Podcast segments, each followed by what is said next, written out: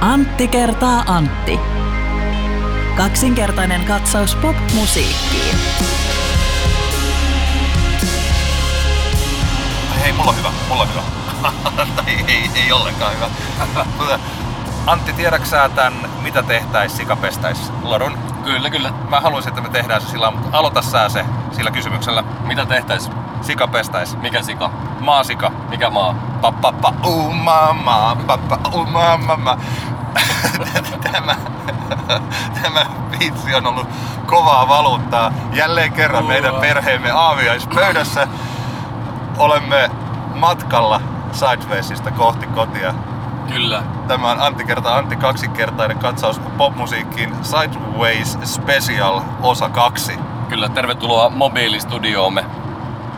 Joo, jos täällä tämä hurina johtuu siis siitä, että me olemme tässä juuri autossa, mutta Kyllä. toisaalta aurinko paistaa ja ajokeli on erittäin hyvä. Näkyvyys mahtava. Mutta autosta sä oot kuitenkin vaihtanut talvirenkaat pois, niin ei, ei ole niin ihan niin kova mökä kuitenkaan. Oli itse asiassa tämä firman auto, niin vaihdettiin päivää ennen kuin me lähdettiin No niin, ajamaan oli- tänne. Niin. Herran aikaa. Joo. Sidewaysin lauantai-päivä oli eilen. Me oltiin siis perjantaina ja se oli se edellinen jakso, jossa käytiin läpi perjantain musiikkitarjontaa. Ja Kyllä. Ja Jota- jos et ole vielä kuunnellut jakson, niin kannattaa kuunnella, koska siinä on myös festivaalin tota, taitaa tuottajatittelillä mennä Johannes Kinnusen haastattelu saatiin siihen kanssa mukaan, eli kannattaa tsekata se. ehdottomasti, ja tämä on nyt jatkoa sille. Minkälainen yleisfiilis sulla jäi lauantai-päivästä? No kyllä, kyllä niin kuin reilusti jäätiin voiton puolelle, että meininkiä meina saitata lähinnä tämmöiset fyysiset asiat, kuten esimerkiksi se, että mulla oli hirveät rakot molemmissa kantapäissä, mutta siitäkin sitä selvittiin ja sitten se, että kyllähän välillä oli, oli turkasen kuuma, mutta toisaalta se oli ehkä parempi, kyllä mä uskon, että koko järjestäjäorganisaatiokin valitsi tämän välillä tuskalliseksi käyneen kuumuuden sen sijaan, että olisi ollut semmoinen katastrofikeli, mikä oli vaikka silloin kaksi vuotta sitten, kun se oli, vai kolme vuotta sitten Joo. Hirveän mä ihan kiva, että Sidewaysilla kävi nyt hyvä säkä kelien suhteen, koska kyllähän me kaikki tiedetään, että, että tota, Suomen, Suomen kesä voi olla, voi olla armoton välillä festivaalijärjestäjälle. Joo, kyllä tää oli täydellinen, vaikka tosiaan siinä ehkä tunnit noin iltapäivä viidestä siihen seitsemään, kahdeksaan, niin oli aika tuskaa, mutta sitten kun, sitten kun viileni, niin sitten homma muuttui myös sillain. Joo, ja sitten se oli sehän mahtavaa, että sehän oli oikeastaan se Black Box, ainakin mun kokemus siellä niistä tota parista keikasta, mitkä katsoin, niin sehän oli oikeasti aika viileä tila. Se ei ollut mitenkään niinku mulle Joo. niinku semmoinen tuskaisen kuuma. Et sehän oli jo mahtavaa, että, että on tuommoinen hyvin ilmastoitu sisätila käytettävissä myös. Me tuossa eilen nauhoitettiin Jukka Nousiaisen aikana se ensimmäinen jakso. Mä siitä kun me lopetettiin, niin ehdin Nousiaista katsoa sen viimeisen biisin verran. Ei enää kylmää eikä pimeää, joka antoi olettaa, koska että Nousiainen oli oma varma itsensä. Tykkäsi siitä biisistä ja olisi varmaan tykännyt siitä koko keikasta. Mitäs me sitten tehtiin? No mä siitä, mä en tullut sitä Jukkaa katsoa pätkää, koska halusin mennä äh, suht lähelle lavaa Sirklen keikalle. Mä oon muuten tässä viime aikoina miettinyt, että pitäisiköhän sitä nyt oikeasti alkaa sanoa jo, jollain muulla nimellä kuin Sirkle. Koska se on, niinku, se on vaan tyhmä tapa lausua bändin nimi.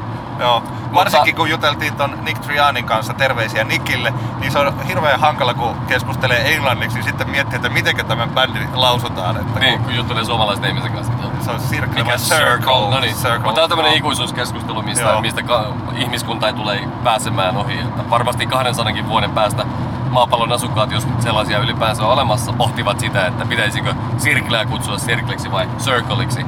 Mä näin siitä siis, en ihan alkua, mutta mä näin, katsoin noin 15 minuuttia ja mulle oli aika outoa menoa. Siellä oli uusi laulaja, kitaristi, joka lauloi korkealla falsetilla ja Kuin oli- enkeli, kuin pienikarmainen enkeli. Hän oli siis ilmeisesti äh, Richard Dawson-niminen muusikko, jonka kanssa näin minulle annettiin, tai näin minulle kerrottiin, että Sir- Sirkle tekee tulevaa albumia nyt tämän kyseisen henkilön kanssa. Eli sieltä on tulossa niinku tämmönen albumi, jossa on, jossa on tota, tämmönen joku Richard mukana siis.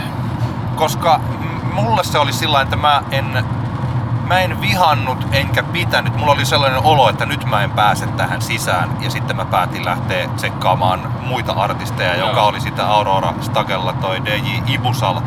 Mutta ja esimerkiksi Soundin päätoimittaja Mikko Meriläinen, niin oli, hän taas oli siellä negatiivisella puolella, että hän ei oikein ymmärtänyt ollenkaan ja hän oli sen takia jättänyt sen kesken, että ei pitänyt. Mutta sä pidit selitä. Joo, kyllä mä pidin niinku ihan hirvittävän paljon. Kyllä tää oli ihan niinku huippu, huippukeikka. Mä itse bändin su- suurena rakastajana olen nähnyt niitä niin sanottuja perus nyt tässä viimeisten vuosien aikoina niin kuin tosi monta.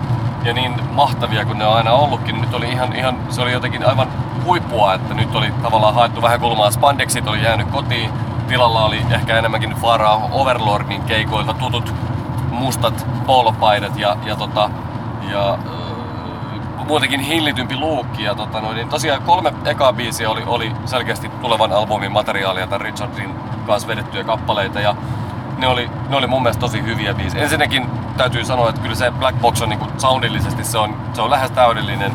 Se alkaa vetää jo mun silmis vertoja Flown Black Tentille, joka on tavallaan niinku ollut tähän asti semmoinen tietynlainen mihin rima on vedetty siltä, kuinka hyvältä niinku festari tilanteessa keikat voi soundata, niin tämä Black Box on kyllä niinku todella aivan yhtä vahva ja kyllä niinku soundit oli ihan mahtavat. Ja, ja nämä kolme biisiä, ne oli, ne oli hyviä totta kai, koska ne kuuli eka kertaa, niin samalla tavalla ne ei niinku tehnyt niin kutaa kuin ne tota, tutut vanhat biisit, joita sitten tuli kolmen ekan biisin jälkeen, mutta tota, ne oli tosi kiinnostavia kappaleita ja totta kai niissä on sitä niissä oli mukana sitä paljon sitä Sirkan, sitä huumoria, mikä siinä bändissä on mukana. Et eihän se niinku kurttuotsasta kamaa oo, vaikka ne on semmosia, siinäkin oli varmasti se yksi biisi, oli 15 minuuttia, jossa oli suvantoja ja, ja kaikenlaista tota noin, sekoilua mukana.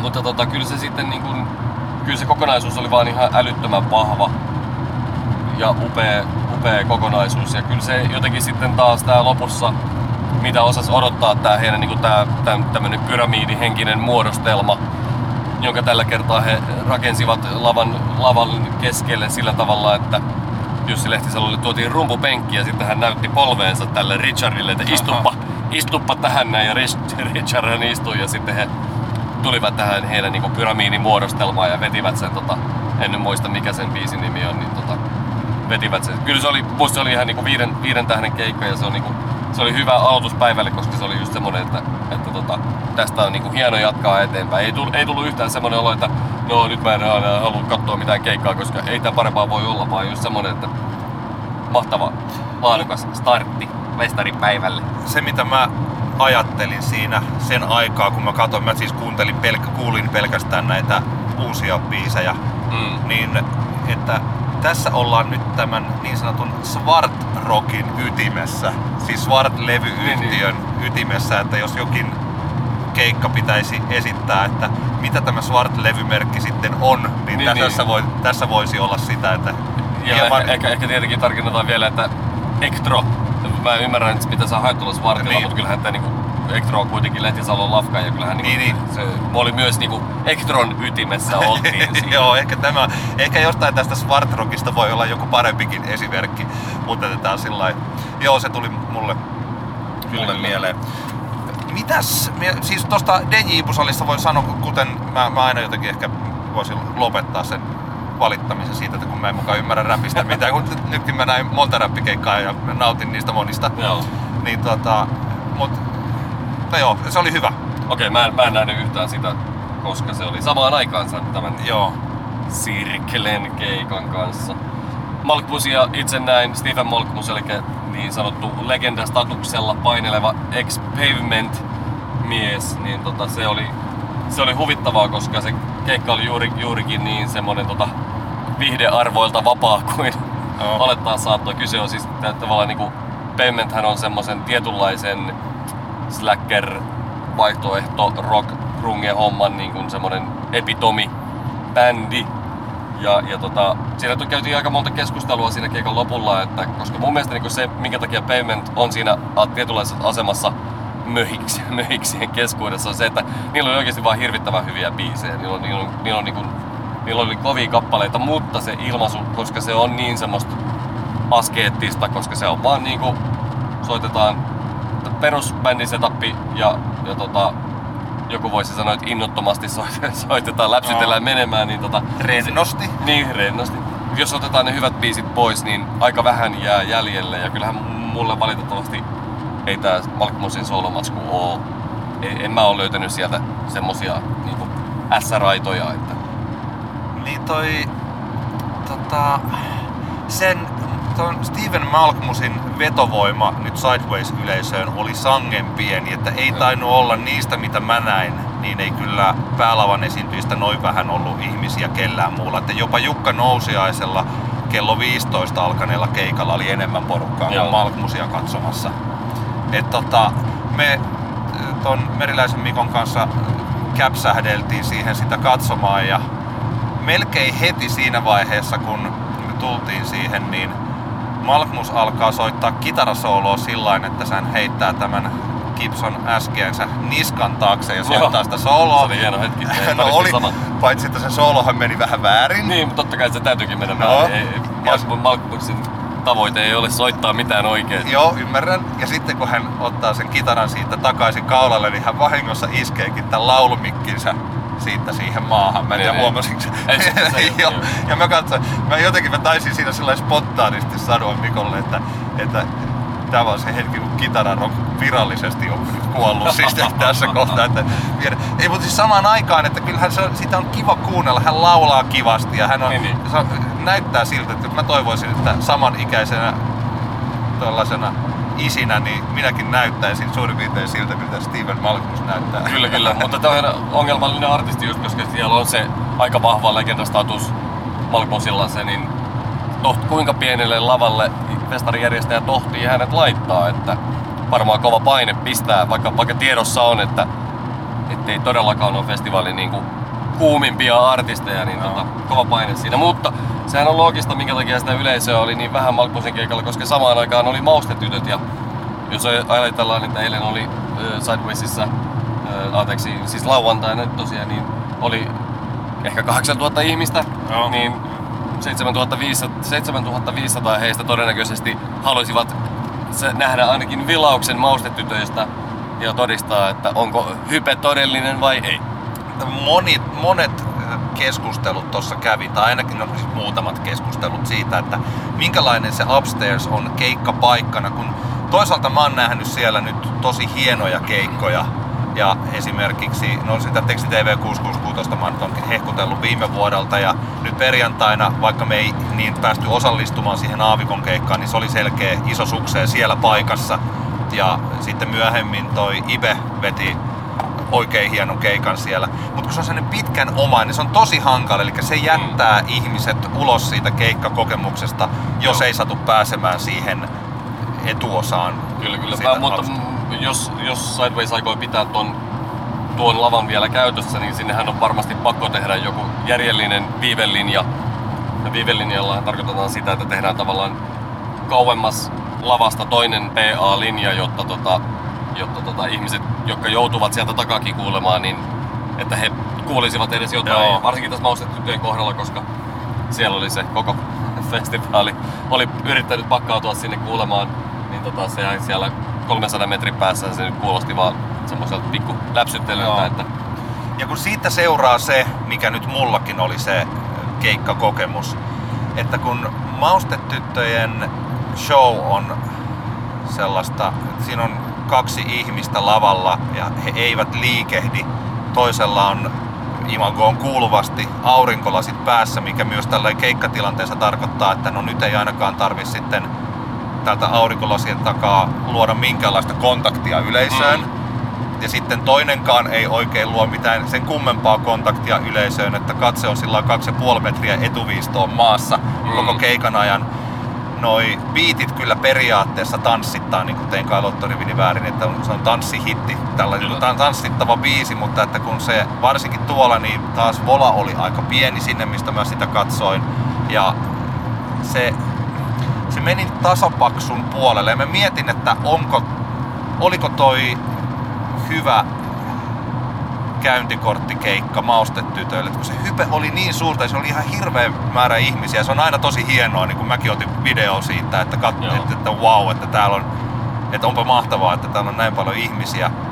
Mutta sitten kun tehän lähditte sitten aika nopeasti katsomaan siitä ydinperhettä, Joo. eli kun tuli, alkoi punkrokki hammasta kolottaa, Kyllä, kyllä. niin mä jäin sinne vähän kauemmaksi aikaa, mutta siinä jo jossain vähän ennen puolta väliä, aika, aika alku- alkuvaiheessa tuli Tenkai Lottorivini väärin, niin selkeästi monet ihmiset halus kuulla juuri sen biisin ja sitten se, sieltä alkoi valua ihmisiä pois. Niin, niin. Se on aina jotenkin ikävä tilanne, että keikan alussa on vähemmän porukkaa kuin keikan lopussa. Ei siis keikan lopussa on vähemmän porukkaa Niin, niin siis ei, niin, juuri, juuri, juuri näin päin. Niin tota, muistan, että joku tällainen, jotkut brittibändit on sanonut, että Amerikassa, jos heillä on yksi hitti siellä, niin se pitää aina jättää viimeiseksi, Niin, koska se... no se perus, Ja- peruskaavahan niin, on se, että laitetaan se vikaksi. Että se on jännä keväänkin keikolla, mitä näin maasta tyttöjä, niin se mm, Lottorivin biisi tuli aina tyyliin niin kuin kolmantena. Että Joo, se on niinku varmaan saattaa tulla nytkin Joo. ehkä. Joo. Varmaan se on varmaan ihan tietoinen päätös siitä, että se koitetaan vähän niin kuin tasata sitä painoarvoa, mutta eihän se tietenkään Ei niin se- mene. Ei, kun, niin siis joo, eli niin kun, jos pitäisi tällainen niin kun, olla bändin tuottajana, niin sanoisin, että pistäkää se nyt sinne loppuvaiheeseen Niinpä. keikkaan, koska varsinkin festareilla, kun ihmiset haluaa kuulla sen, niin sitten pysyy siellä keikalla paremmin. Ainakin joku tietty porukka. Niinpä. Siis tällainen, että en mä nyt, niin kuin mä en haluaisi käyttää sanaa pettymys siitä keikasta, mutta että et, et, tota, koska mä luulen, että se, he esittivät juuri niin kuin he esittävät sen ja he ovat juuri tuota ja he Joo. olivat siis sillä lailla. Että tota, Onhan toi, niinku, onhan toi älytön tilanne, kyllä mekin niinku Uusi Tampereen tapahtuman kohdalla sitä joudutaan vi- edelleenkin vielä hetken aikaa ennen kuin me lukotellaan aikataulut ja slotit ja kuka missä vetää milläkin lavalla, niin tota, kyllähän toi on niinku vaikea tilanne järjestäjälle, koska, koska A, se on tuotantona niin pieni, eli se voi sen takia laittaa pienelle lavalle, pienemmälle lavalle esiintyyn ja sitten antaa tavallaan semmoiselle bändille tai artistille, joka, joka vaatii isomman tuotannon, niin voi laittaa sitten sen niin kuin isommalle lavalle. Mutta koska just nyt ainakin tämän sideways perusteella se on niin älytön se hype ja se kuinka kaikki nyt haluaa nähdä edes pätkän sitä keikkaa, niin se aiheuttaa sen, että se, on niinku, se olisi pakko olla niinku vähän isommalla lavalla. Mutta kantaako se heidän show sitten niinku isompaa Joo. lavaa? Riittääkö se niille ihmisille, jotka niinku rakastavat sitä bändiä, vaan se, että se- kun se homman niinku ytimessähän on se, että he ovat vain kaksi tuppisuuta siellä lavalla soittelevat niitä kappaleita silleen niinku katse juurikin sinne ei, kun juuri, juuri, juuri. Ja tää onkin niinku jännä, että nyt ehkä olisi kiva todistaa ensi kesänä, jossa he vetäisivät jonkun ison, oikeasti ison lavan keikan, että miten se siinä tilanteessa, koska sehän voi olla tosi hassun näköistä, että kun ne on vaan kaksin nämä mimmit Joo. siinä vierekkäin lähellä toisiaan ja eivät liiku. Siinä ei ole niinku mitään siinä showssa. Totta kai sehän voi olla semmoinen vahvuuskin tavallaan, tiedätkö, se pieni on suurta tyyppisesti. Mutta tota, jännä, jännä nähdä. Toisaalta hyvä, oli hyvä keskustelu erään nimeltä mainitsemattoman tota, noin, niin, toimittajan kanssa siitä, että hän sanoi hyvin, että pelottaa niiden mimmien puolesta tämä haippi.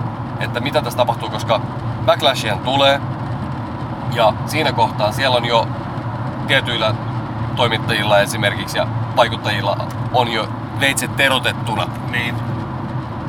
Moni haluaa olla se ensimmäinen, joka sanoo, että keisarilla ei ole vaatteita. Se on niinku perinteisesti se tilanne ja se tilanne tulee vastaan maustetytöilläkin, että joku haluaa julistaa, että keisarilla ei ole vaatteita.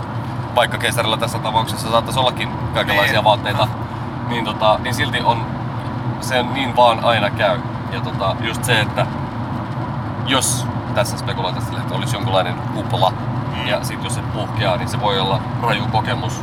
Mutta toivotaan, että, että niin meillä on sille jalat maassa ja, ja sillä tavalla, että, että vaikka jossain kohtaan alkaa tulemaan niitä vääräleuvat huutelee, niin tota, että sit niinku jatketaan sitä omaa tekemistä ja pelataan No. omaa peliä eikä liikaa anneta tota noin, niin, painoarvoa.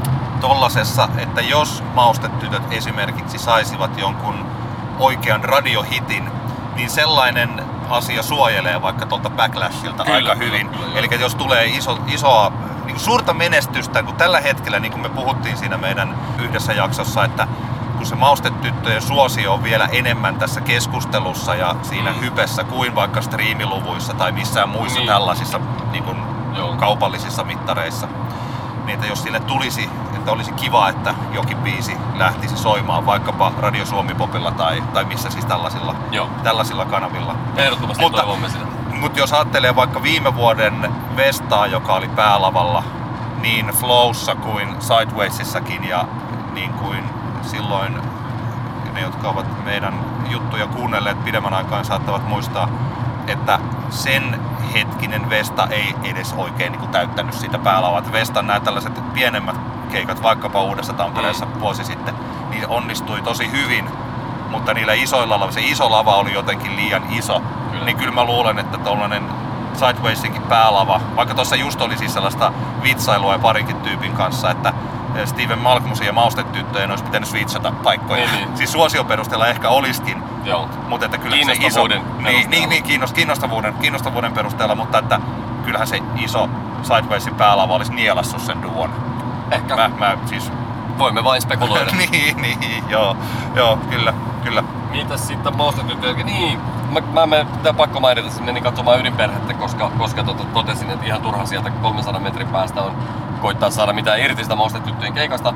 Menin katsomaan ydinperhettä, kiitos ystävälleni Tuomo Parikalle, joka houkutteli minut sille keikalle. Ja ydinperhehän on mitä mahtavin bändi, tullut kuunneltua jonkun verran levytettyä materiaalia, mutta keikka oli kans kyllä todella, todella tota, jotenkin ihana. Tota, hieno yhdistelmä, koska se bändi on, bändi on kuitenkin aika semmoista suoraviivasta perus, perus tota noin, YKK-punkkia. Ja sitten laulaja on tämmönen tota, nuore, nuorelta Rudolfilta vaikuttava, Joo. vaikuttava tota, tämmönen katukolli, joka enemmänkin, sehän, oli enemmän semmoista, sehän on enemmän semmoista niinku räppäämistä sen tota, öö, vokalisointi kuin Joo. mitään semmoista niinku punk, punk tota noin, rääkymistä, että se on niinku selkeästi ja nämä biisin aiheet niinku kertoo on hauska semmoista niinku, just tää biisi, missä tota, kerrotaan siitä, että, että se on vaan oikein, että elämä on sitä käydään duunissa ja ollaan siellä töissä ja sitten mennään kotiin, sitten juodaan vähän kaljaa. Sitten huomenakin mennään töihin. Et se on jotenkin hauska semmonen niin kuin, siinä on aika monen kierteen kautta päädytty tämmöiseen tota, työväenluokan Joo. ihannointiin. Mä kun ka- katsoin kanssa jonkun aikaa, ehkä sillä vartin verran ydinperhettä, oli hauska, kun se oli sama paikka, missä Henrik esiintyi edellisenä päivänä, että kuinka että vaikka minä olen niin tosi tällainen pro Henrik ja Versace Henrikin puolella, siis tällainen, kyllähän jos ajattelee tällaista jotenkin luonnollisuutta tai ehkä uskottavuuttakin tai sellaista, että kun se Henrik performoi sitä HC-punkkia, niin Mm. ydinperhe, heidän ei tarvi performoida mitään. Mun mielestä toi, se on niin jotenkin hieno katsoa yhtiötä, joka tuntuu, että tämä on se musiikki ja nämä on ne sanat, mitkä heistä tulevat ulos. Joo, ja joo. se on tosi luonnollista ja käytän nyt ihan sillä sanaa aitoa. Kyllä, Eli kyllä. aito bändi ja sellaista, sen, silloin kun tässä kun keskustelee, niin sitä ei välttämättä sitä on vaikea perustella, mutta Niin, kun niin. näkee vaikka tollain keikalla, tai eikä välttämättä niinku biisejä niinku levyiltäkään tajua, että onko tää aitoa vai ei, ja Niin. siis ei onko sillä väliäkään. Mutta kyllä tuolla keikalla niin sen tajuaa, että, että mahtavaa, Joo, mahtava joo. bändi ja niin tarkoittaa mitä sanoja on. Niin Kyllä, kyllä. niin sillä- Tota, kuulin myös keikalla, että tämä kitaristi Heppu, joka nimeä nyt en muista, niin hän kulkee, hän, hänet tunnetaan myös nimellä Kallion Punk-keisari.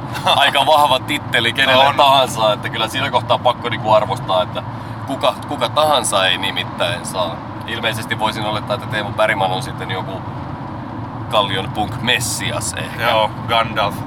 Kyllä. tai, joku. Toi, Suur, suurvisiiri. Olavi Juusivirtaa näin jonkun verran. Hän on erittäin hyvä esiintyjä. Timo Kämäräinen on kyllä sellainen, sellainen hän on niin karismaattinen, niin hyvä kitaristi, että mulla on harvoin tullut tällaisia kylmät väreet tai siis sen, tyylisiä, että tekee mieli tuulettaa, kun joku soittaa kitarasooloa. Mutta siinä yhdessä kohdassa oli se hyvin lyhyt kitarasoolo, joka oli paitsi tyylikäs, niin lopu, lopussa se oli niin kuin mega vaikea sellainen juoksutus. Joo. Sellainen, ei niinku suoranaisesti tällainen tilutus, vaan sellainen... Ja se oli, se sopi just siihen se oli niinku, ai Joo. että, aivan uskomaton kitaristi. Joo, Ihan. se on kyllä. Mä, mä en itse nyt tätä Olavin keikkaa ehtinyt näkemään, mutta tota, no niin, mun mielestä tää Ehkä sun on pakko jäädä keväällä julkaistu uuden albumin kakkossingle. Niin, niin tota, musta se on paras, Olavin paras biisi ikinä. Aivan ihana AOR pala. Ja harmillisesti ehdin kuuntelemaan tuossa Scorpionin albumi, joka tuli... Tuliko se tällä nyt vai tuliko se viikko sitten? Ihan Edellisellä tuore. no kuitenkin tässä kesäkuun alussa, niin tota, harmillisesti ei ihan, ei valitettavasti omaa korvaa albumilta ihan, ihan monikaan muu biisi ehkä ihan samalle tasolle noussut, mutta tota, mutta tota, no niin, en, en, en, näkisi ollenkaan minkä takia esimerkiksi Scorpioni ei vahvistaisi Olavin niin kuin, asemaa Suomen musakentässä. Ehdikö sä kuuntele sitä levyä vielä? Ää, en oo kuunnellut. Eli en osaa siitä sanoa. Paitsi itse asiassa siltä levyltä tuli kyllä tosta, tuolla keikalla, niin tuli aika paljon Joo. biisejä.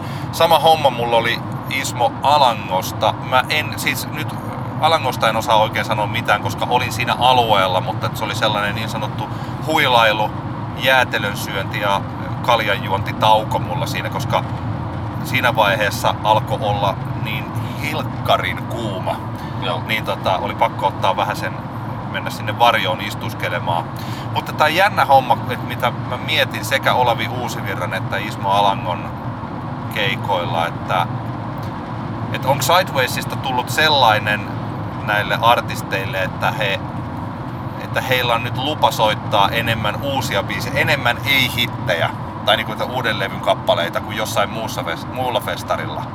Ja nyt, ehkä, ehkä, se paine vetää semmosia, jos miettii Ismo Alankoa, että silloin katalogissa 50 Suomi Rock ikivihreää, mm. niin onhan se varmasti pienempi paine Sidewaysissa tonkia sitä laaria koko ajan kuin vaikkapa jo, jos jonkun toisen henkisessä tapahtumassa. Joo, ja kun mä mietin sitä, ensinnäkin nyt tää, tää on hatara teoria, koska mä en, mulla ei nyt ole settilistoja kummaltakaan artistilta tässä, että on enemmän ehkä mielikuvaa, että oliko se oikeasti niin. Mutta mä mietin siinä, että onko se niinku hyvä asia tulla Sidewaysiin soittaa tuntemattomia kappaleita, jos olisi, olisi mahdollisuus vetää hittipotpuri. Mitä mieltä olet asiasta? Onko se, onko se En mä- mielenkiintoista vai onko se vaan tylsää?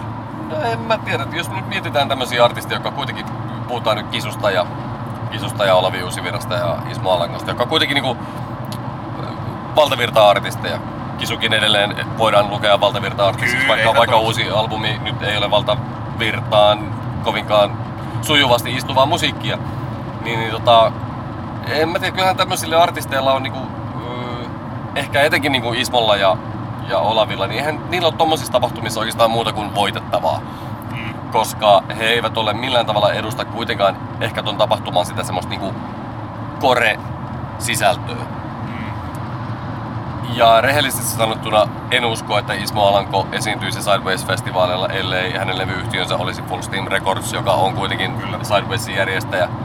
Mä en usko, että Ismo Alanko esiintyisi siellä muuten tää, mutta tääkin on ihan heitto. Tää on spekulaatio, mutta, mutta tota, kyllä siinä niinku se on niin Ainakin on helpompi ottaa tuohon. Toki Joo. hänellä on nyt tullut uusi levy On, ja on, siis, että on sillä ajankohtainen ja sopii kyllä sillä tänne konkariosaston esiintyjät sellainen paikka on, on Kyllä, Ala- kyllä. Alangon mentävä paikka, tuo, mutta varmaan toi, toi vaikuttaa siihen Niin myös. Mutta siis kyllä, en mä tiedä, mä veikkaan, että se on varmaan niin kuin, öö, Ismo ja Alavin tapauksessa se on varmaan niin kuin kiva, jos tulee semmoinen fiilis, että hei, että tää on tämmöinen tapahtuma, jossa ei ole ehkä meidän ne kaikista kovimmat fanit ei nyt tällä keikalla tuu oleen, niin ehkä se antaa vähän semmoista vapautta. Tiedätkö, Niin. että nyt, nyt voidaan vähän, otetaankin toi biisi, mitä ei ole soitettu pitkään aikaa, tai soitetaan nyt, kokeillaan nyt kuitenkin tällä keikalla tota, tota biisiä tosta albumilta, joka ei, jota me ei olla ehkä vielä ihan saatu niinku täysin fudaamaan vaikka, että kokeillaan vähän täällä. Mä, mä uskon, että se enemmänkin tällaisille artisteille tuo vähän vapautta. Et Kisulla tietenkin oli vähän eri tilanne, kun hänellä oli ehkä enemmän silleen niinku tarvetta näyttää, että tää on nyt, tää mun uusi juttu on nyt tämmöstä näin. Tiedätkö, että... Joo. Mutta vaikea, tää nyt menee vähän hölmön spekulaation puolelle, kun ne, ne niitä Ismo ja Olavin keikkoja nähnyt. Niin kyllä, kyllä, kyllä. Mä ajattelin tällaisena, koska kun me sitä Suadea kehuttiin, että kun Suede tykitteli hittejä, Mm. ja ihmiset kuitenkin, mä, siis tää liittyy nyt tähän tällaiseen, että onko Sideways tai onko Flow jotenkin, ovatko ne jotain sellaisia festivaaleja, että, että siellä joku yleisöstä, en mä tiedä, jotenkin, onko ne jotenkin sivistyneempää yleisöä, että he eivät halua kuulla hittejä, kun silloin kun ollaan festareilla, niin silloin yleensä halutaan kuulla tuttuja biisejä ja jorailla ja dikkailla, siis tällainen. Mutta en mä tiedä, että ei välttämättä nyt juuri näiden kahden artistin Mm. kautta, niin kuin, että Tää, tämmönen, tää oli En tämmöinen ajatus se- onko, onko, onko, liittyykö sivistys millään tavalla siihen, että ku, haluaako kuulla hittejä, koska mä uskon, että se on semmoinen ihan sama, Niin. oletko sivistynyt vai ei, niin haluat Niin. nautit eniten niistä kappaleista, jo, jo, jotka ovat sinulle tuttuja entuudestaan, niin. Joiden sanoja ehkä osaat laulaa mukana ja jo, joihin liittyy tunnesidettä.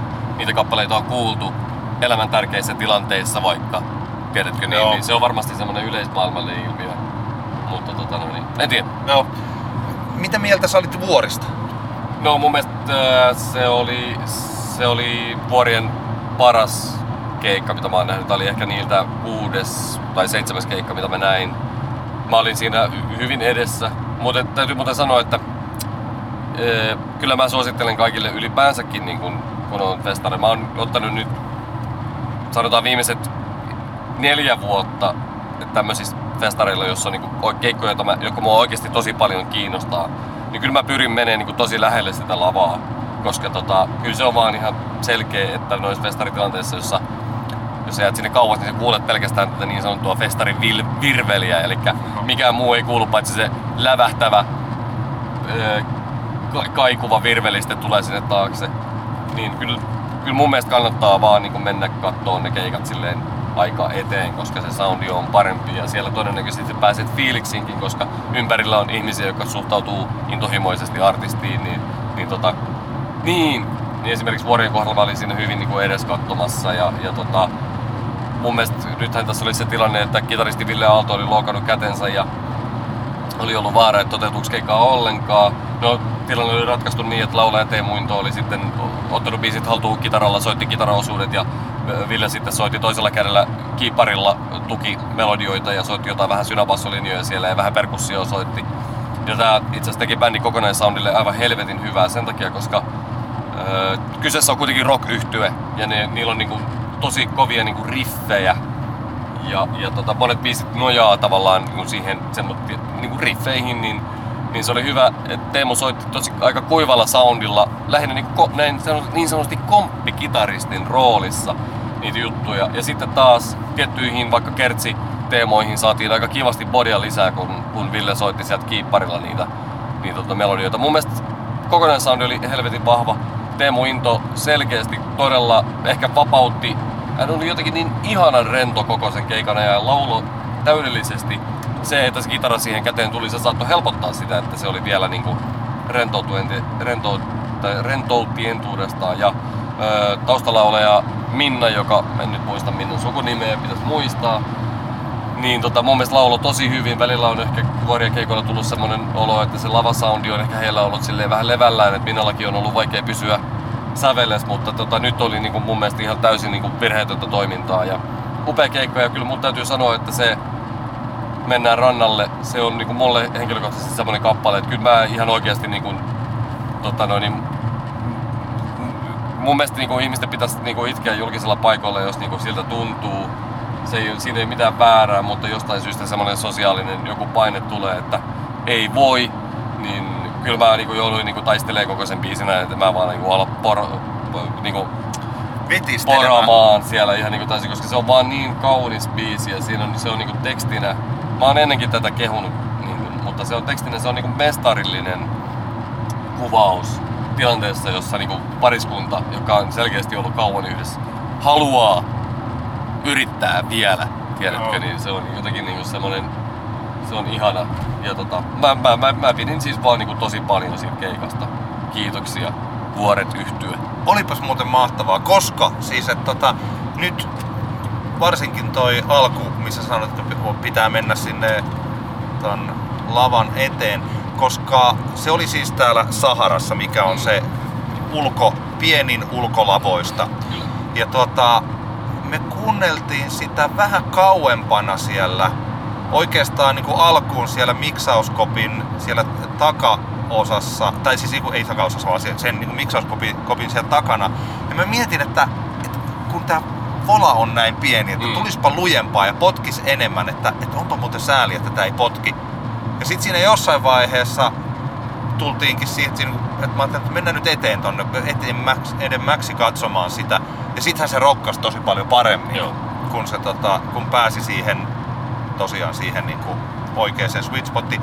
Toi on semmoinen asia, mitä niin kuin tällaisena niin kuin musiikki, musiikin suurkuluttajana että kun ei tule itsellekään mieleen muuta kuin, niin kuin tässä jossain keskellä keikkoja tai siis tällainen, Mm. niin tota, joo, eikö sitä pitäisi jotenkin miettiä, ehkä tollanen, mä en tiedä onko se festaritilanteessa, onko se festarin järjestäjän tai se äänen, niin kuin, että miten sen saisi niin, että se on koko sillä alueella Vaikeaa se ja kyllähän kun järjestetään kaupunkifestivaalia, niin kyllähän desibelin rajat on tosi tiukat. Ja mulla on semmoinen hunch, että siinä Saharan puolella saattoi olla jopa ehkä, koska siinä on niinku asurakennuksia ihan niinku vieressä. Joo. Siinä varmaan oli tosi tiukat desibelin rajat, ja kyllähän se huomasi, kun monilla keikoilla esimerkiksi Henrikin keikalla musta tuntuu, että niinku PAsta ei tullut rumpuja laisinkaan. Ei ole joku sanonut Että- mulle, että ne tota- tais, tais vetää jopa sitten kitaratkin pois, että sieltä ei tullut peasta jossain vaiheessa Joo. mitään muuta kuin pelkkä laulu. Musta, musta tuntuu, että siellä on vaan niinku tosi tiukat ne desibelin rajat ja silloinhan niinku mitä, mitä et silloinhan ääniteknikon täytyy niinku työskennellä sen kanssa, mi, mitä sillä, niinku, että se, sillä volyymilla ei voi pelata. Mutta mun mielestä tässä vuoret kyllä niinku onnistui, se oli, se oli tosi niinku tasapainoinen ja rikas se soundi. Se tuli hiljaa, mutta se ei mua ainakaan haittaa silloin kun se on, on niinku, silloin kun se on kaikki niinku erottuu ja sitten kuitenkin tavallaan sitä kohonesia tulee niissä Joo. tilanteissa kun tarvii tulla. Että, että, tota, mutta vaikea to, toki noi on, kun kaupunkikeskustassa järjestetään, niin se on, näin se vaan on, että desibelirajat on tiukat ja, ja sille ei oikein voi mitään. Hieno hetki oli, mä en tiedä huomasitko sä siihen lavan eteen sitä, mutta että kuinka luonto tarjosi Joo. tällaisen konfetti Se oli koota. Se oli ihan, se tuntuu uskomattomalta. Eli siis ne, jotka ei ollut paikalla, niin siinä sen Saharan, se festari-aita menee siitä oikealta puolelta. Ja siinä on sitten tällaisia korkeita puita. Mä en ole ihan varma, mitä lehtipuita ne on. Ne ei Lehmuksia. Se lehmuksia? Lehmä. Ajatellaan, että ne on lehmuksia. Ja mä en tunne tällaista lehmuksen anatomiaa kovin hyvin, että miten tällainen kesäkuun alussa sieltä voi tulla siis tuhansia pieniä kellastuneita lehtiä. Ei ne, ole, ke- ne ei ole kellostuneita lehtiä, ne on semmosia tota, pikkupussukoita, missä on siemen sisällä. Aa, kato, kato että tässä kaupunkilaispoika yrittää tutustua luontoon. Joo, no joka tapauksessa tuli siis se tuulen puuska ja niitä tuli tosiaan, siis niitä oli varmaan tuhansia siinä Joo. ilmassa. Se oli makea Ja se, se näytti aivan uskomattoman hienolta. Joo. Juuri se ikä, kun se tuli johonkin, mä en muista mikä biisi siinä tuli, mutta se tuntui, että Joo. se olisi suunniteltua ja Kyllä. se oli aivan... aivan Ilmeisesti sama oli tapahtunut jollain keikalla tota, perjantainakin joku kertoi, että oli ollut mahtava samanlainen luonnon oma konfetti, Joo. konfettisade jossain biisissä. Hienoa. Joo, kyllä. Tällainen muuten hauska juttu, minkä toi Nick Triani sanoi, ja mä kuuntelin sitten eri bändejä ja huomasin, että mä oon ehkä pikkasen samaa mieltä hänen kanssaan. Eli että brittibändit tykittää paremmin bass, sitten, että he, sitten se, ne, ne bassotaajuudet tulee lujempaa. Eli että suomalaisilla rockibändeillä niin se on vähän sellaista kihi, kihinää, se ei ole yhtä paksu se soundi kuin brittibändeillä. Nick tietysti kuuntelee tällaisen niin myös musiikkituottaja, kitararock-tuottajana, sellaisen hän kuuntelee sitä. Ja sitten taas Nick sanoi, että, että jenkkiläiset artistit on tosi tällaisia laid-back-tyyppejä, jotka, mitä ehkä se Steven Malkmus oli yksi esimerkki siitä. Tämä tuli vaan siis siitä mieleen, että kun aika nopeasti siitä vuorista, niin tota, vajaa tunti kun vuoret oli lopettanut, niin siellä Aurora Stagella, kun soitti Hot Snakes, niin juman kautta se potki. Mutta sehän onkin käytännön, käytännössä heavy bändi kuitenkin verrattuna tota, Niin, niin toki on, on siis eri, erilaista. estetiikka on hyvin eri, koska se on Joo. sehän on punk, tai siis ei, Tai- ei heavy, mutta punk, mutta jos verrataan vuoriin, niin se on melkein Joo. jo heavy bändi, koska se Joo. on niin tavallaan, se soitto on niin erilaista ja siinähän on, sehän on vaan niinku särö, särö tota, noin, niin rokkausta menemään. Niin Vaikka sanoin, että vuoret on rock niin se on kuitenkin niin kuin eri tavalla sitten taas Hot Snakes, jonka niin kuin ainoa tehtävä on vaan silleen tykittää täysillä Joo. menemään. Se oli sillain, että mä luulin siinä... Nuansseja Hot Snakesille huomattavasti vähemmän On kuin toki, joo. vuorilla, vaikka Hot Snakeskin upea bändi on. Joo, mutta siis kun mä en oo Hot Snakesia juurikaan kuunnellut, mä tiesin sen ja mä tiesin, tiesin että minkä näköisiä ja minkä ikäisiä miehiä siinä soittaa. Ja mä olin sellaisella mielellä, että ehkä tää kitararokki saa nyt pikku niin tältä festarilta olla tässä. Että mä en hirveästi, mä ajattelin, että mä en mene seuraamaan sitä, mutta sitten kun mä kävelin sitä ohi, niin kuului jotenkin jo kaukaa se soundi ja se oli semmonen magneetti, joka veti mut sinne. Joo. Ja mä nautin kyllä sitä, se oli aivan, aivan upea bändi. Mä näin ihan pätkän, mutta kyllä sedät, sedät rokkas kyllä komeasti. Pakko sanoa. Rumpalilla oli erittäin hieno tämmönen fyysinen, fyysinen ote tuohon rumpujen soittoon. Kyllä löi, löi niin helvetin kovaa. Sä hehkuttelit meidän Sideways-ennakossa Danny Brownia. Sä pahoittelit meidän Flow-jaksossa sitä, että Danny Brownia ei Flowssa näkynyt tämän syöksyvirtauksen takia muuta kuin 10 sekuntia. Ja sitten tässä meidän ensimmäisessä Sideways spesiaalijaksossa sä vielä sanoit, että nyt odotat kaikista eniten, koska kohta aloittaa Danny Brown ja sitten kun Danny Brown aloitti, niin lunastiko? No kyllähän se lunasti, kyllä se oli ihan mahtavaa. Että ainoat kritiikin sanat niin koko keikkaa kohtaan voidaan lähteä siitä, että Danny Brown on selkeästi käynyt hammaslääkärissä. Sehän tavallaan tavaramerkki luukki oli se, että siitä puuttui tuosta edestä yksi hammas. Ja jostain kumman syystä hän on päätynyt hankkimaan niin kuin leekot kuntoon.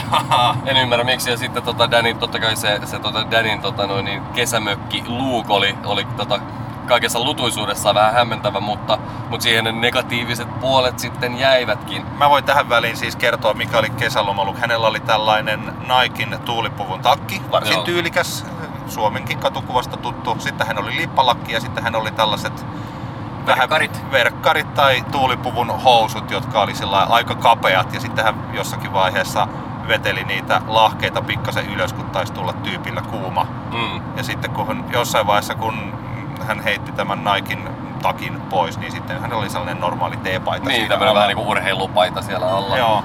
Kyllä joo, mutta tota, kyllähän se on nyt tossa aika kivasti tuli, tuli kolmelta albumilta, kolmelta tota Danin albumilta matskua ja kyllä siinä niinku se tuotannon monipuolisuus oli ihailtavasti läsnä.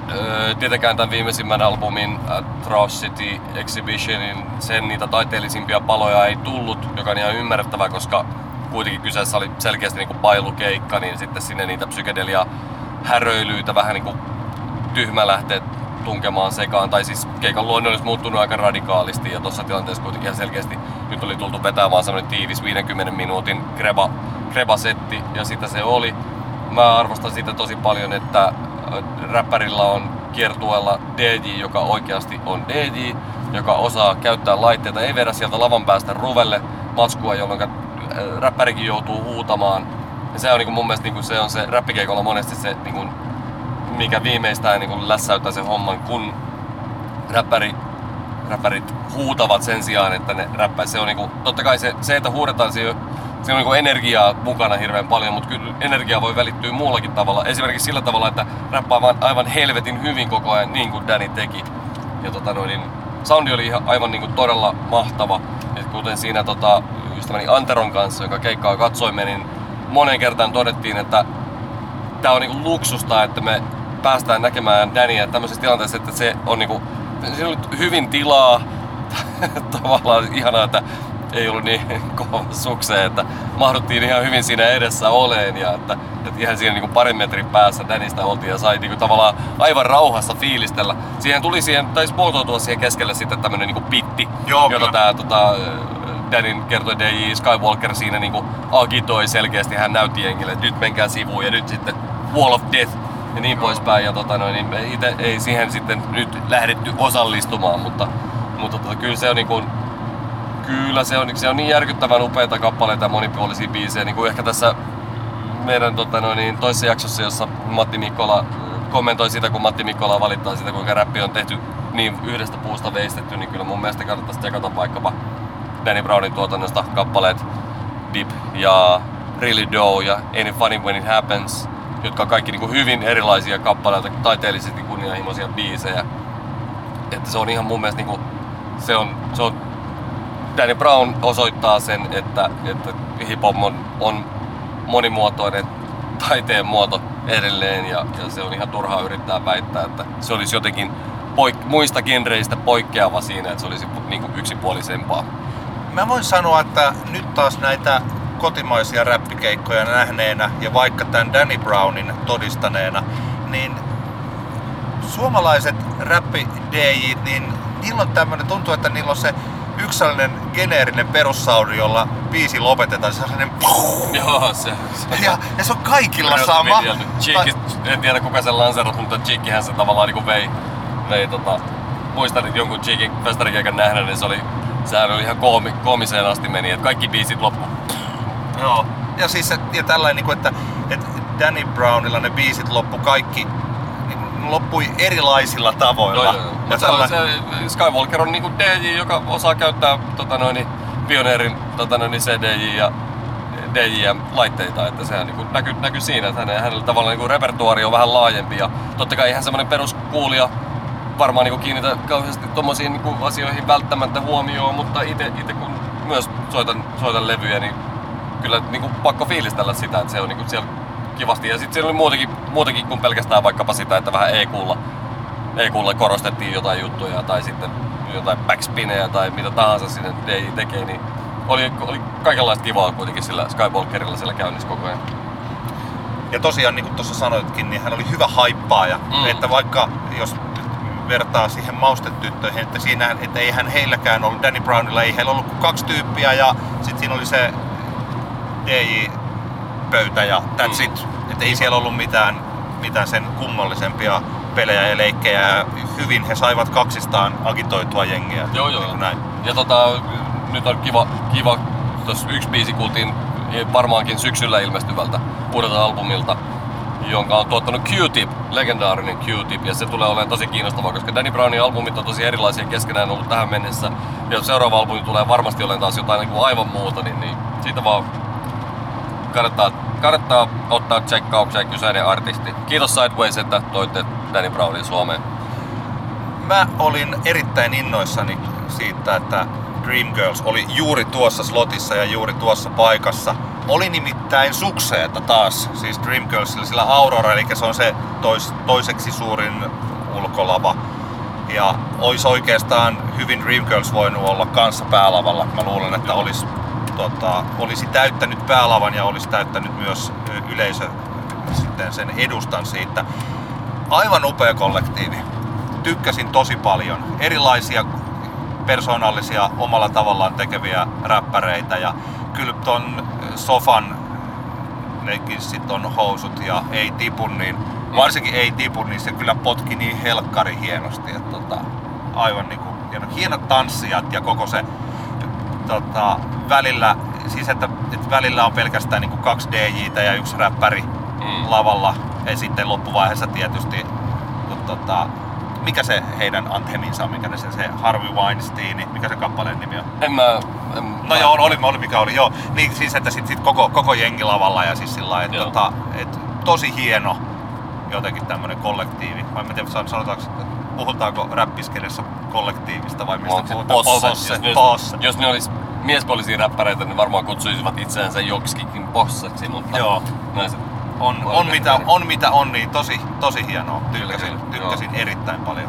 Mua vähän harmittaa, että se oli se Danny Brownin ja Hotchipin välissä, koska tiesin, että haluan katsoa molemmat keikat silleen niin sanotusti optimi niin kuin mielentilassa, niin sitten jotenkin oli pakko vähän ottaa siihen sitten semmonen tauko.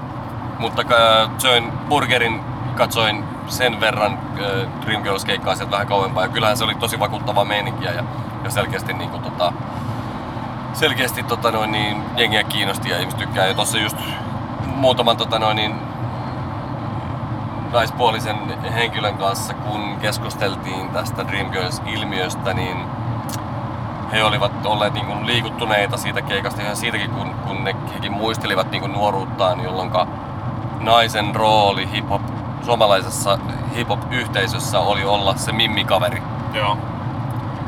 ja ei ole niinku päästetty tekemään, niinku, ei ole päästetty edes yrittämään, koska se on ollut niin raju se niinku jako, että jätkät on niitä, jotka tekee, ne jätkät on niitä, jotka räppää ja skeittaa ja mimmit, ni, niiden homma on olla niitä tyttökavereita sitten siinä vieressä. Niin se, että me ollaan nyt sitten tilanteessa, jossa he määrittelevät monella tapaa skeneä uusiksi, toimintatapoja, sääntöjä vähän uusiksi, ja, ja tota noin, niin maailma muuttuu.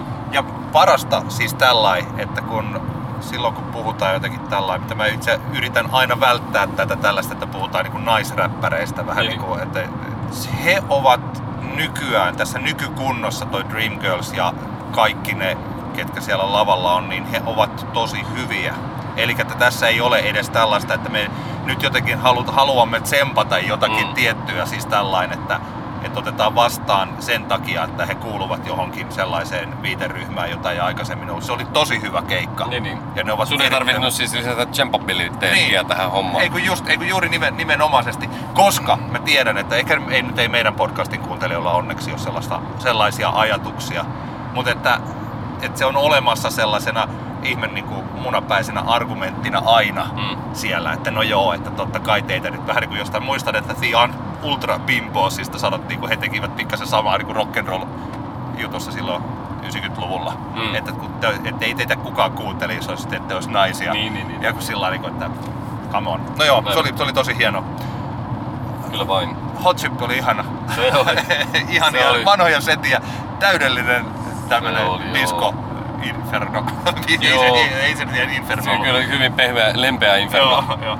Se oli joo, kyllähän sitä niinku osasin odottaa, kun olen kerran nähnyt aikaisemmin, että kyllähän niinku, sit kun se disco juna lähtee puksuttamaan, niin sehän menee eteenpäin. Ja tota, kyllähän se oli ihana. Kyllä se on niinku tosi hieno katsoa sitä, että miten, miten noi biisit taipuu ää, live, livenä ö, omiksi mahtaviksi versioiksi ja, niinku, ja vielä se, että heillä on niinku, mä olin, mä olin kuulevina niin, että koitin niinku oikein tsekata, että kuinka paljon sieltä tulee tavallaan niinku valmiiksi sekvensoitua kamaa taustalta. Tuleeko yhtään ja mun mielestä aika monta biisiä oli selkeästi, jossa ei tullut varmastikaan mitään, koska tempo luontevasti vähän huoju. Ja tota, no, niin kyllä se on niinku hieno, hieno se, että miten noi sen tekee. Ja onhan se niinku Alexis Taylor niinku semmoisena hahmona, niin onhan se uskomaton tonttu, sateenkaari tonttu, rakkautta täynnä oleva sateenkaari. Just niin kuin puhuttiin siinä sitten kaveritten kanssa, ka- katsottiin sitä keikkaa, että se olisi niin kuin, mieti kun sä heräisit aamulla ja Alexis Taylor tois sulle niin kuin kahvikupin sänkyyn ja, ja silleen vaan niin kuin silittäisi sua päästä ja se oli jotenkin niin kuin, se, niin kuin ihana semmonen niin kuin toteemieläin, pikku maahinen. Joo. Mä en ole koskaan missään festareilla todistanut ihan vastaavaa kuin mitä tapahtui Hot Chipin keikalla. Ja mun teoriani on se, että Sidewaysissa oli aika vähän sitä varsinaista fanilaumaa. Sä olit siellä edessä, eli Joo. siellä tietysti, eli Hot Chip fanit olivat pakkautuneet Joo. sinne. Mutta mä luulen, että aika iso osa käveli siinä jotenkin sillä festivaalialueella ja katsoi, että mikäs tuolla on ja tajuaa, että täällähän on festivaalin paras tanssiakti nyt Mm. juuri. Ja se ilta oli juuri viilentynyt mukavasti, mutta että oli siis, että ei ollut enää siis tappavan kuuma. Mm. Ja se koko alue, koko se festivaali, ulkoalue siellä, niin ihmisillä oli se oma tilansa siinä ja kaikki joraili. Eli että se oli, jos, jos Suede, Suede oli sillä, että se oli kauhean määrä ihmisiä ja ne oli, kaikki me olimme pakkautuneet sinne Mm. lavan eteen, niin tässä oli sellainen tosi jännä, kun mä kävin siinä yhdessä kohtaa, piti käydä vessassa, eli saniteettitilojen puolella, niin mä silloin kävelin sinne perälle saakka. Joo, Ja niin kuin sielläkin ihmiset tanssahteli. kyllä. Ja sitten tuli takaisin, mä vielä sillä niin kuin kävelin sen koko alueen läpi. Ja se oli aivan ihanaa. Niin. Siis se, oli, se oli jotenkin todella hienoa, että mekin siinä jorailtiin hyvin sellaisessa tilassa, ettei tuntunut, tuntunut siltä, että nyt koko ajan joku joko astuu varpaille tai tönää pikkasen Mm. selästä tai tekee jotain. Kyllä, kyllä. Oli, mitäs mieltä sä olit eh, tuota Beastie Boys Sabotage-coverista? Joo, se, se tuli vähän puun takaa. Mä en ollut ainakaan mistään edes, ei ollut käynyt ilmi mistään niin Instagramista tai muualta, että tällaista olisivat aikaisemmin tehneet. Tuskin ensimmäistä kertaa sitä vetivät, mutta tota, se oli tosi hauska. Se oli, niin kuin, kun se koko keikka oli semmoinen niin lämmön, lämpimän sympaattinen ollessaan samaan aikaan niin kuin bilekeikka, niin tota, se jotenkin se aseesta riisuva hölmöys, mikä Sabotage-kappaleeseen on niin kuin alusta lähtien niin kuin, siis se on niin sisään kirjoitettu, niin kyllähän se niin tuki sitä kokonaishommaa tosi Ja, paljon. ja se kuulosti ihan, siis okei, räpit nyt ei kuulostanut oikein niin lähellekään ihan, niin kuin siis, mutta se oli sympaattista, mutta se itse sovitus oli käytännössä melkein niin kuin yksi yhteen. Se Mm. kuulosti tosi Beastie Boysilta. Joo, joo, se oli hauska, että oli päättänyt, päättänyt vetää sen tuollain niin alkuperäiselle uskollisena. Muutenhan tota keikkahan sisälsi oikeastaan niin kuin kaikki, kaikki niin kuin bändin, bändin noin hittibiisit, että se oli kyllä ihan semmoinen niin kuin hyvä, hyvä kattaus bändin urasta Warning-albumista lähtien. Ja pari uuttakin biisiä tuli, jotka toimii aika kivasti. En ole ehtinyt vielä ihan hirveästi niitä muuten kuuntelemaan, mutta jotenkin tää Hungry Child niminen biisi oli kyllä aivan just yhtä hyvä kuin ne bändin klassikkobiisikin. siinä jonkun, äh, jonkun kanssa tota, ennen keikkaa vähän mietittiin, että jännä nähdä, miten tämmönen niin indie disco, miten se nyt toimii vuonna 2019, koska sehän ei tällä hetkellä ole niin millään tasolla trendikästä musiikkia. Se, se on, niin kuin, se on niin kuin, sen aika on sillä tavalla niin kuin, tietyllä tapaa mennyt ohi. Mutta onneksi se on kuitenkin niin kuin, sitten taas jos ajatellaan, niin kuin, että diskomusiikki on, on jossain määrin ikuista, kyllähän sekin välillä niin kuin trendaa enemmän ja trendaa vähemmän. Diskomusa ei 2005 ollut millään tavalla trendikäs. Nyt se on taas, niin kuin, kyllähän se on niin kuin sillä, että jos sä oot niin kuin aito, aito pää, niin kyllähän sä silloin tykkäät niin kuin rare-diskosta edelleen tosi, se on niin kuin, kuuluu tähän hommaan. Mutta pointtini on vaan se, että se Ho Chi Minh keikka oli kuitenkin enemmän disco kuin tällainen indie dance Joo. disco, jos joku siellä saa kiinni tästä hienon hienosta eh, hienovaraisesta erosta, mikä näillä asioilla on. Mutta se, se tavallaan ehkä mahdollisti sen, että, että, tota, että se oli tavallaan niin semmoinen, se kosketti aika varmasti aika isoa porukkaa, jotka olivat sillä hetkellä paikalla, koska se oli, niin kuin, se oli, se oli diskokeikka. Ja se oli, se oli aurinkoista, siis että jotenkin se oli, tai ehkä aurinkoinen on väärä sana, se tuntui, että se musiikki on hirvittävän positiivista. Siis positiivista siinä mielessä, että se soundi ja tunnelma, se oli tosi semmonen nostattavaa mm. tanssimusiikkia. Koska tanssimusiikki voi olla vaikka, vaikka tosi seksuaalista, tai se voi olla tummaa, mm. tai se voi olla jotenkin sellaista kiihkeää. Ja tää ei ollut niinku suoranaisesti vaikkapa seksuaalista tanssimusiikkia. Siis tällainen, niin, ainakaan niin. siinä tilanteessa. Ei ainakaan kovin suoraviivaista. niin, joo. Mut siis, että en mä tiedä. Eikä ilmeisen. Joo, siis sellaista, mutta että, joo, se oli, se oli tosi hieno.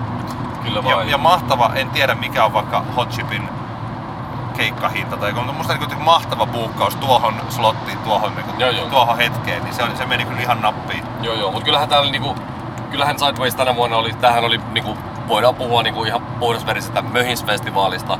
Öö, jos ajatellaan niinku pääesiintyjä, että jos meillä on niinku Hot Chip, öö, toi Suede, torstailla oli, oli Kurt Weil, Nas, joka edustaa tavallaan niinku hyvin möhisräppiä, niin, niin tota, tosi linjassahan tämä koko homma on. Että se, sitä eilen just, sitäkin naureskeltiin jotenkin kaverit kanssa, että onhan tää niinku koomisen ihanaa, että joku on löytänyt bisneskanavan sille, että se järjestää mm. tapahtumaa ja, mutta sehän on kuulunut vähän niin kuin Sidewaysin alusta saakka. On, on, mutta tänä vuonna se ehkä korostui vielä, vielä enemmän tuntuu, että se korostui niin kuin, varsinkin näissä niin ulkomaisissa, ulkomaisissa Hei, isommissa esiintyissä. Mä tiedän miksi se korostui. Se korostui sen takia, että tällä kertaa ne juuri tämmöiset jo kauan pelissä mukana olleet oli oikeasti tosi hyviä. Koska, koska esimerkiksi mä muistan sen editorsi, joka ei niinku lähtenyt mulle ainakaan mm. yhtään. Sitten oli jotain, voi että nyt pitää vetää ulkomuistista, on jompikumpi, siis Roikshop tai DJ Shadow, Roikshop taisi olla hyvä, mutta DJ Shadow oli jotenkin tosi leuta. Tai jotenkin siis tällainen, että siellä on ollut näitä tällaisia vähän niin kuin, että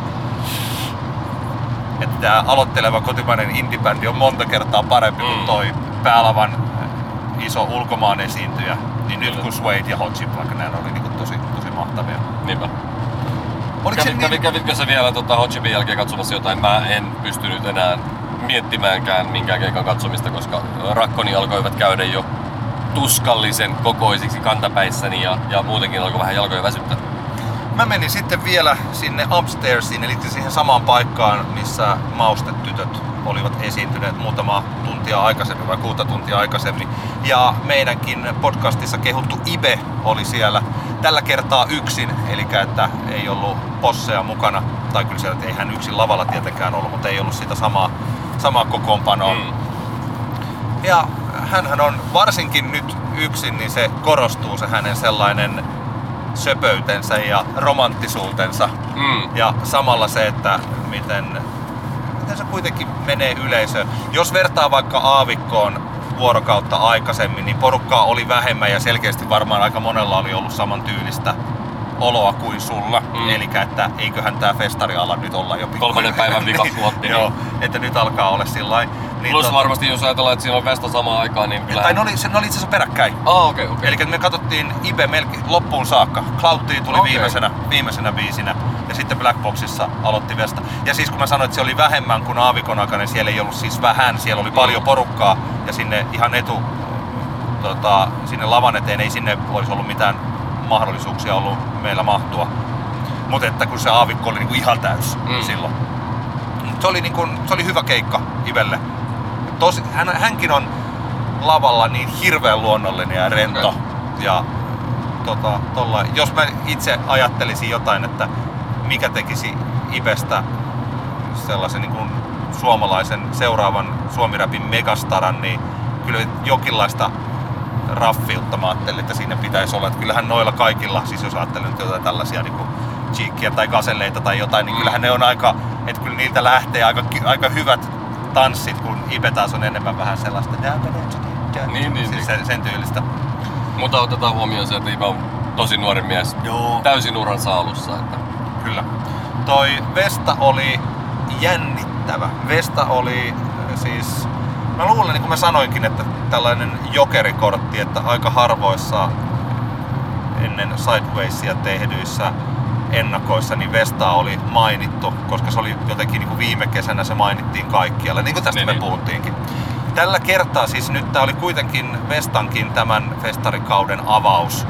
Ja jos viime kesänä bändillä oli tätä pystyraitaa, että marimekkomaista mustavalkoista pystyraitaa päällä, niin nyt tästä oli tullut sitten tällainen mustavalko ruutu asu. Mm. Eli että toinen raidoista on käännetty vaakataso ja siitä on sitten tullut tästä ruudukkoa. Siellä Blackboxissa niin taustakangas oli, oli tosi, tosi sellainen niin kuin iso se, se sama ruudukko, pikkasen niin kuin väännettynä versiona ja Vestalla itsellä oli tällainen valtavan kokoinen mekko, jo tällainen hapsumekko, sitä samaa mustavalkoista. Eli tällainen toi lava, siis se, mä luulen, että tämä on, tää on nyt siis se tämän festivaalikesän luukki Vestalla ja sillä yhtyeellä. Ja biisejäkin oli jonkun verran sovitettu uudelleen. Tuliko uusia biisejä? No nyt siis mä en katsonut ihan loppuun asti Okei. sitä. Ja siihen saakka, mitä mä katsoin, niin ei tullut. Okei. Okay. Ja mä pikkasen odotin, että sinne olisi tullut niitä. Ja tota, mulla oli jotenkin sitten, mullakin alkoi olemaan sellaiset täysin, koska kun samaan slottiin ruusut edellisenä päivänä oli, niin kuin puhuttiin, niin veti kaikkien aikojen keikkansa. Mm. Ja sitten taas Vesta on hyvä. Ja sitten nyt ehkä tästä jo mun äänenpainosta kuulee sellaisen pienen, pienen jotenkin sillä, että mä toivoisin, että se olisi vähän parempi. Aivan, joo. Tai että tässä on tehty, nyt on, että tämä on siihen viime kesäiseen, että tämä ei ole nyt Vesta 2.0, vaan tämä on ehkä sellainen ohjelmistopäivitys, että tämä on nyt Vesta Vasta 1,12. Just, just siis sillä. Ja hän laulaa hyvin ja bändi soitti tässä nyt ihan okosti. Mutta kun puhuttiin sitä Black Boxin mahtavasta soundista, niin ei se bändi ollut siis sillä että se ei ollut ihan sillä niin taivaalliselta soundaava Joo.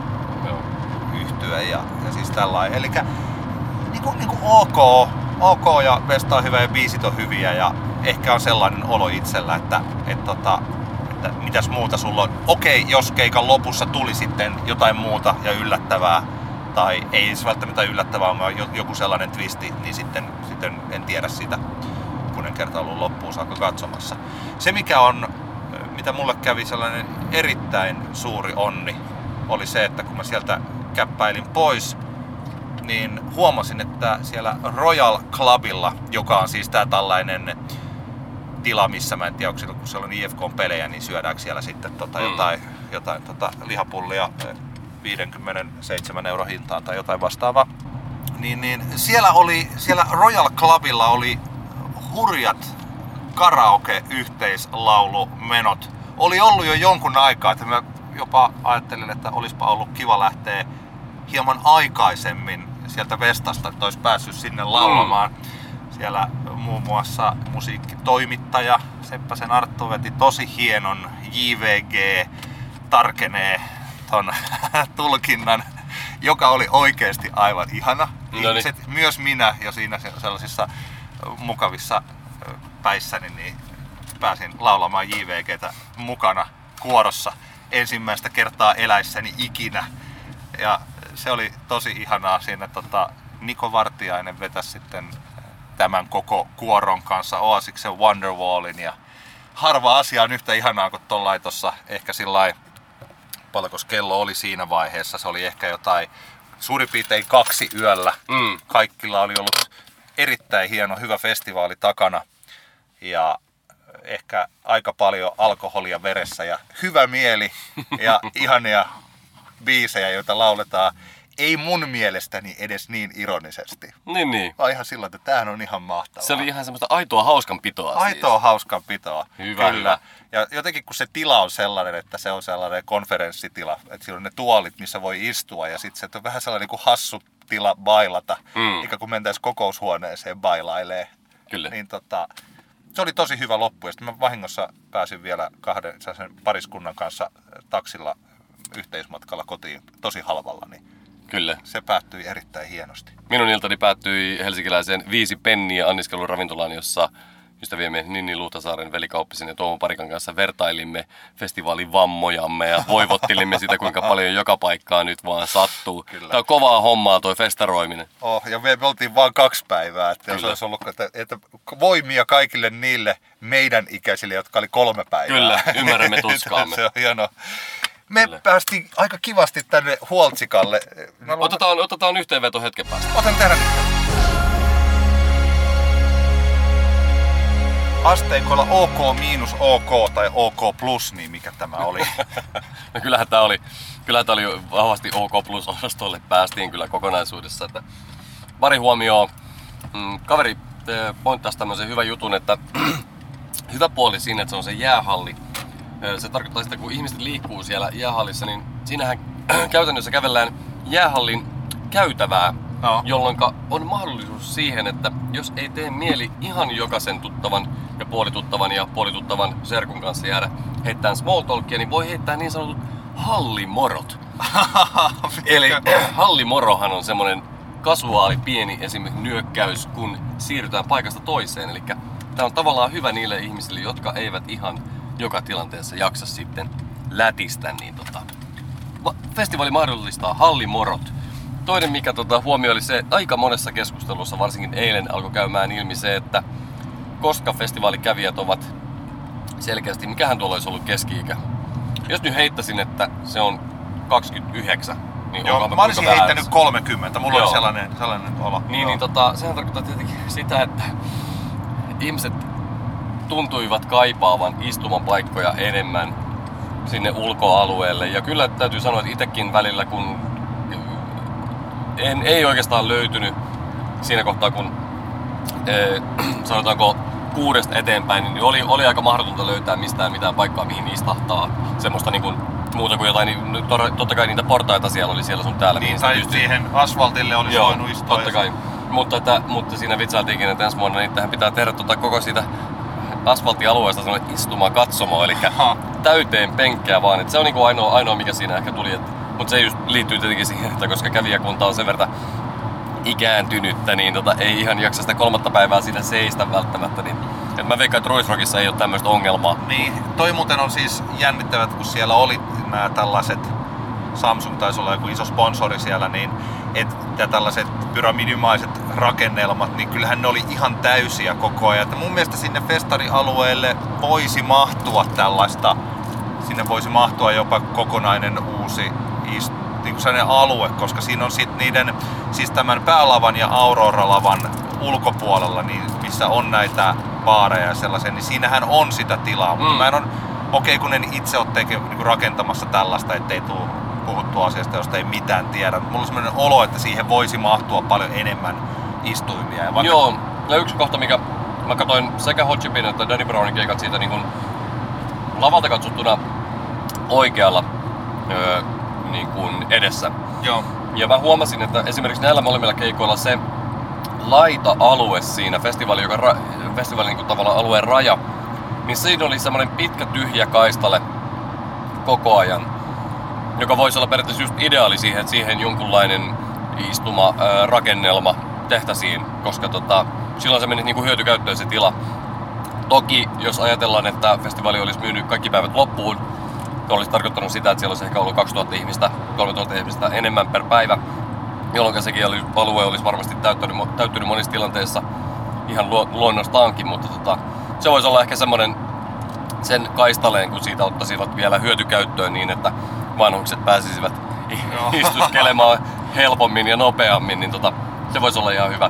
Sitten yksi semmoinen juttu, mikä on tietenkin vain positiivinen ongelma tietyllä tapaa, on se, että jos ajatellaan sitä upstairsia niin kuin lavana, niin selkeästikin on aika paljon kotimaisia India-artisteja tällä hetkellä, jotka on niin kiinnostavia, että se tila, joka kuitenkin vetää aika paljon porukkaa, niin kävi liian pieneksi. Joo. Eli tämä Sahara-stagi oli hyvä semmoinen random marginaali artist-bändien lava. Ilmeisesti ainakin Jakoina Kolvin keikalla se oli ollut liian pieni. Mä en itse käynyt katsoa Jakoina Kolvin, mutta kaverit, jotka oli ollut katsoa, niin sanoivat, että se oli aivan, aivan täyteen ammuttu. Mutta se, se perustelee, se on, se on just hyvän kokoinen se Sahara. Mutta mm. tota, mut selkeästi onko, ollaanko tilanteessa, jossa se upstairs on vaan nyt yksinkertaisesti liian pieni lava, koska on paljon artisteja, ainakin tänä vuonna nyt selkeästi oli paljon artisteja, maustetytöt Aavikko etunenässä, jo, joille se oli tavallaan, niin kuin, jotka olivat liian kiinnostavia niin. siihen, siihen tilaan. Sehän on hankala ratkaistavaksi, koska jos, olet, niin kuin, että jos se ei ole siinä, niin, mm. niin missä on sitten Näinpä. lava? Kyllä. Ja kun ei sitä käytävää saa oikein sitä suojeltua rakennusta, ei voi oikein räjäyttää sitä, mm. sitä seinääkään, ei kumpaakaan suuntaan. Eli se on sitä, mitä se on.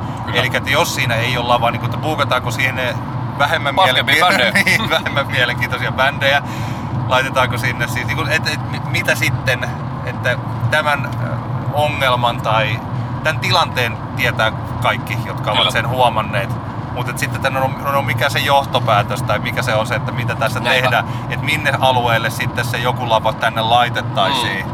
Mutta johtopäätelmähän on se, että meillä on mahtava tilanne siitä, että meillä on, niin. alkaa olla aika paljon tällä hetkellä tuommoinen kotimainen, jos nyt käytetään tämmöistä kuluvaa termiä kuin vaihtoehtoinen popmusa, se alkaa, niinku, alkaa olemaan semmoisia niinku tosi hyviä ja kiinnostavia artisteja niin paljon, että, että tämmöinen Sidewaysin kaltainen festivaali on pienen ongelma edessä tässä. Joo, joo, kyllä, kyllä. Ja toisaalta siis tämähän on tästä sama niin tämmönen lakoninen huomautus, että kun me tarpeeksi ajoissa sinne eturiviin, niin mahtuu eturiviin. Kyllä, kyllä, että kyllä, kyllä. Siellä oli aamupäivä, ei aamupäivällä, vaan iltapäivästä heti kovimmat Suede-fanit tulleet ja menneet sinne.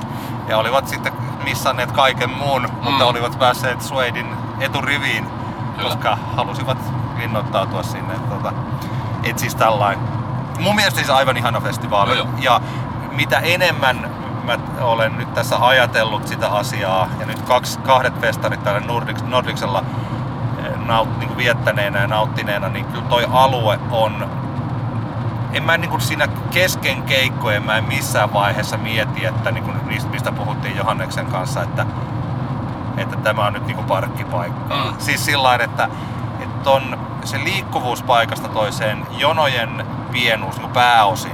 Että totta kai aina festivaaleilla välillä saattaa olla joku pitkä jono johonkin.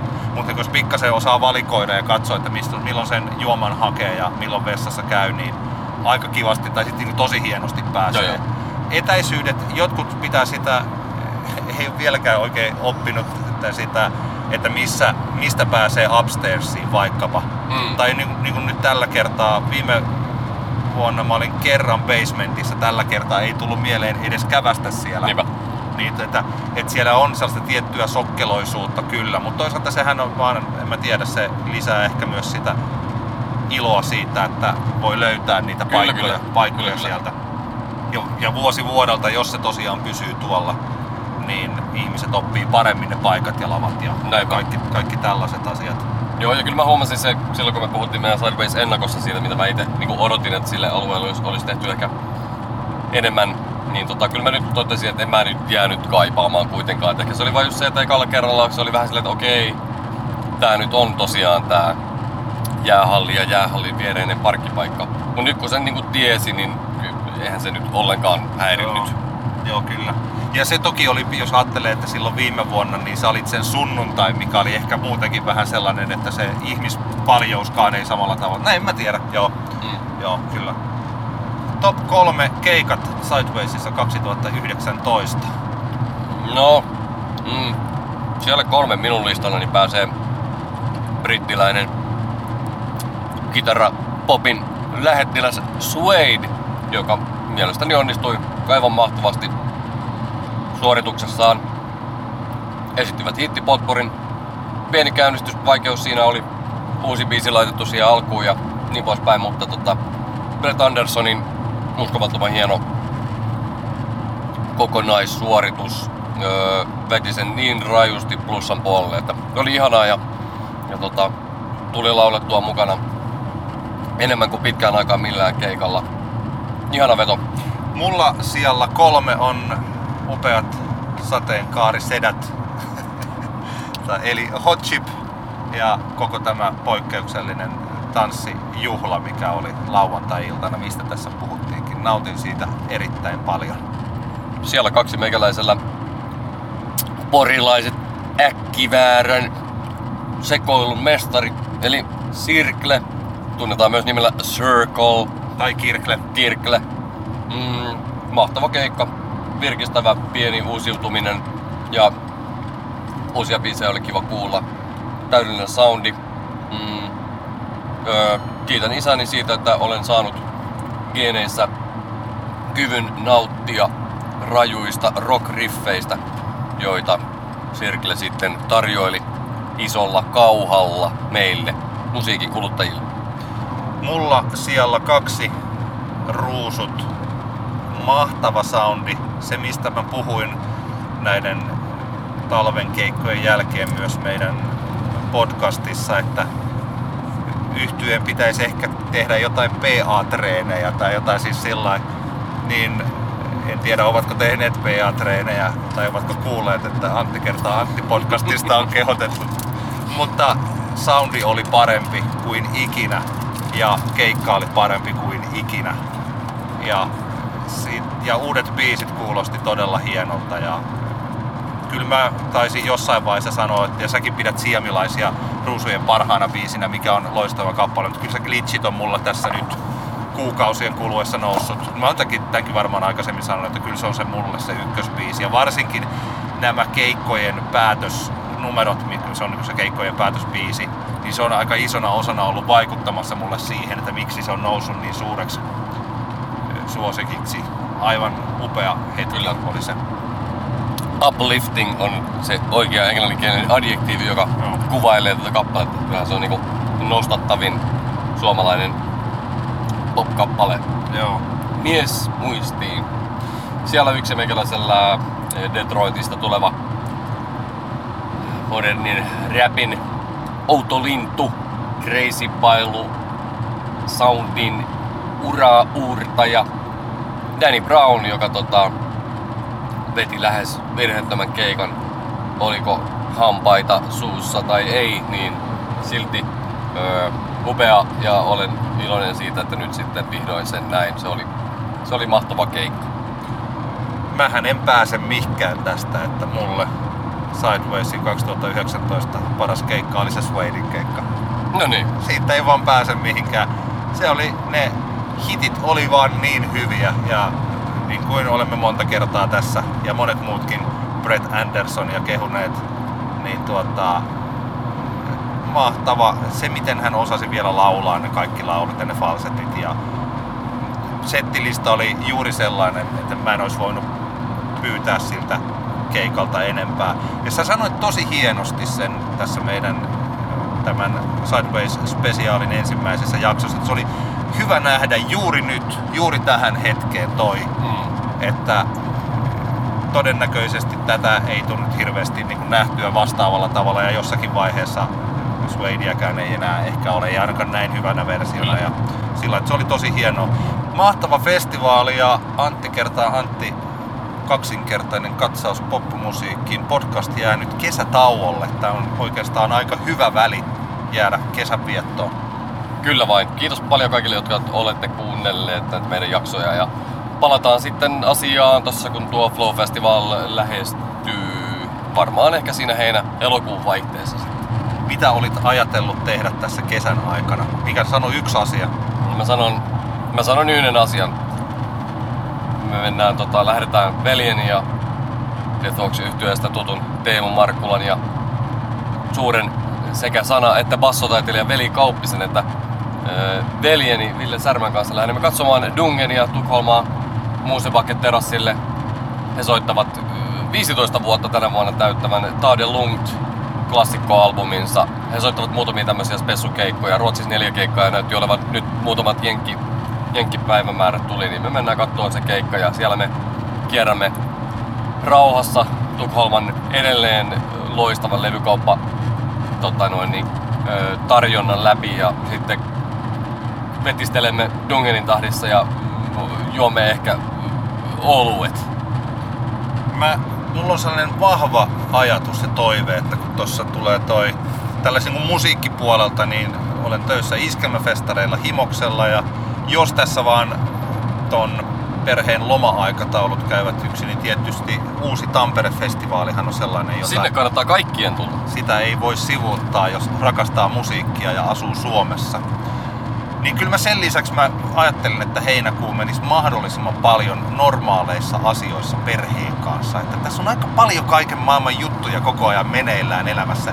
Tässä meidän, on se niinku välillä vaikka tämän podcastin aikataulu ja kun rukataan, niin välillä on vähän hankalaakin. Mm. Mutta toisaalta, että, että se on niinku, siis tällä, että nyt on mukava pitää pikku tauko ja tehdä jotain muita asioita ja sitten taas tulla. Tässä tapahtuu suomalaisessa musiikissa paljon kaikkea mielenkiintoista, Kyllä. josta pääsemme keskustelemaan. Esimerkiksi elokuussa olemme maustetyttöjenkin suhteen, tai varmaan syksyllä, niin tosi paljon viisaampia. Kyllä, ja, ja jätetään nyt tämmönen pieni cliffhangeri tähän loppuun. Eli, eli törmäsin festivaalialueella Mastetyttöjen managerin Aki Roukalaan, joka, jonka kommentti oli, että kiitos mahtavasta podcast-jaksosta, mutta olisitte nyt helvetin soikoon soittaneet minulle ensin.